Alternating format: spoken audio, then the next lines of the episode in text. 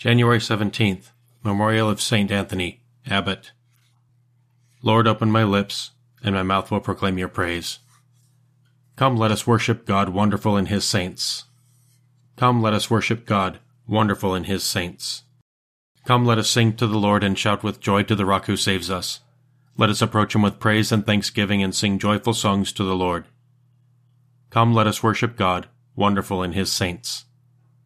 The Lord is God, the mighty God, the great King over all the gods. He holds in his hands the depths of the earth and the highest mountains as well.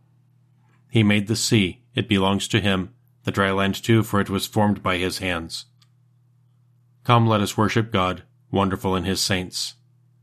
Come then, let us bow down and worship, bending the knee before the Lord our Maker, for he is our God and we are his people, the flock he shepherds. Come, let us worship God, wonderful in his saints. Today listen to the voice of the Lord.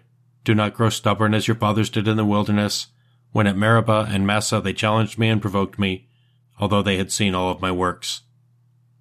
Come, let us worship God, wonderful in his saints. Forty years I endured that generation. I said they were a people whose hearts go astray, and they do not know my ways. So I swore in my anger, they shall not enter into my rest. Come, let us worship God, wonderful in his saints. Glory to the Father, and to the Son, and to the Holy Spirit, as it was in the beginning, is now, and will be forever. Amen.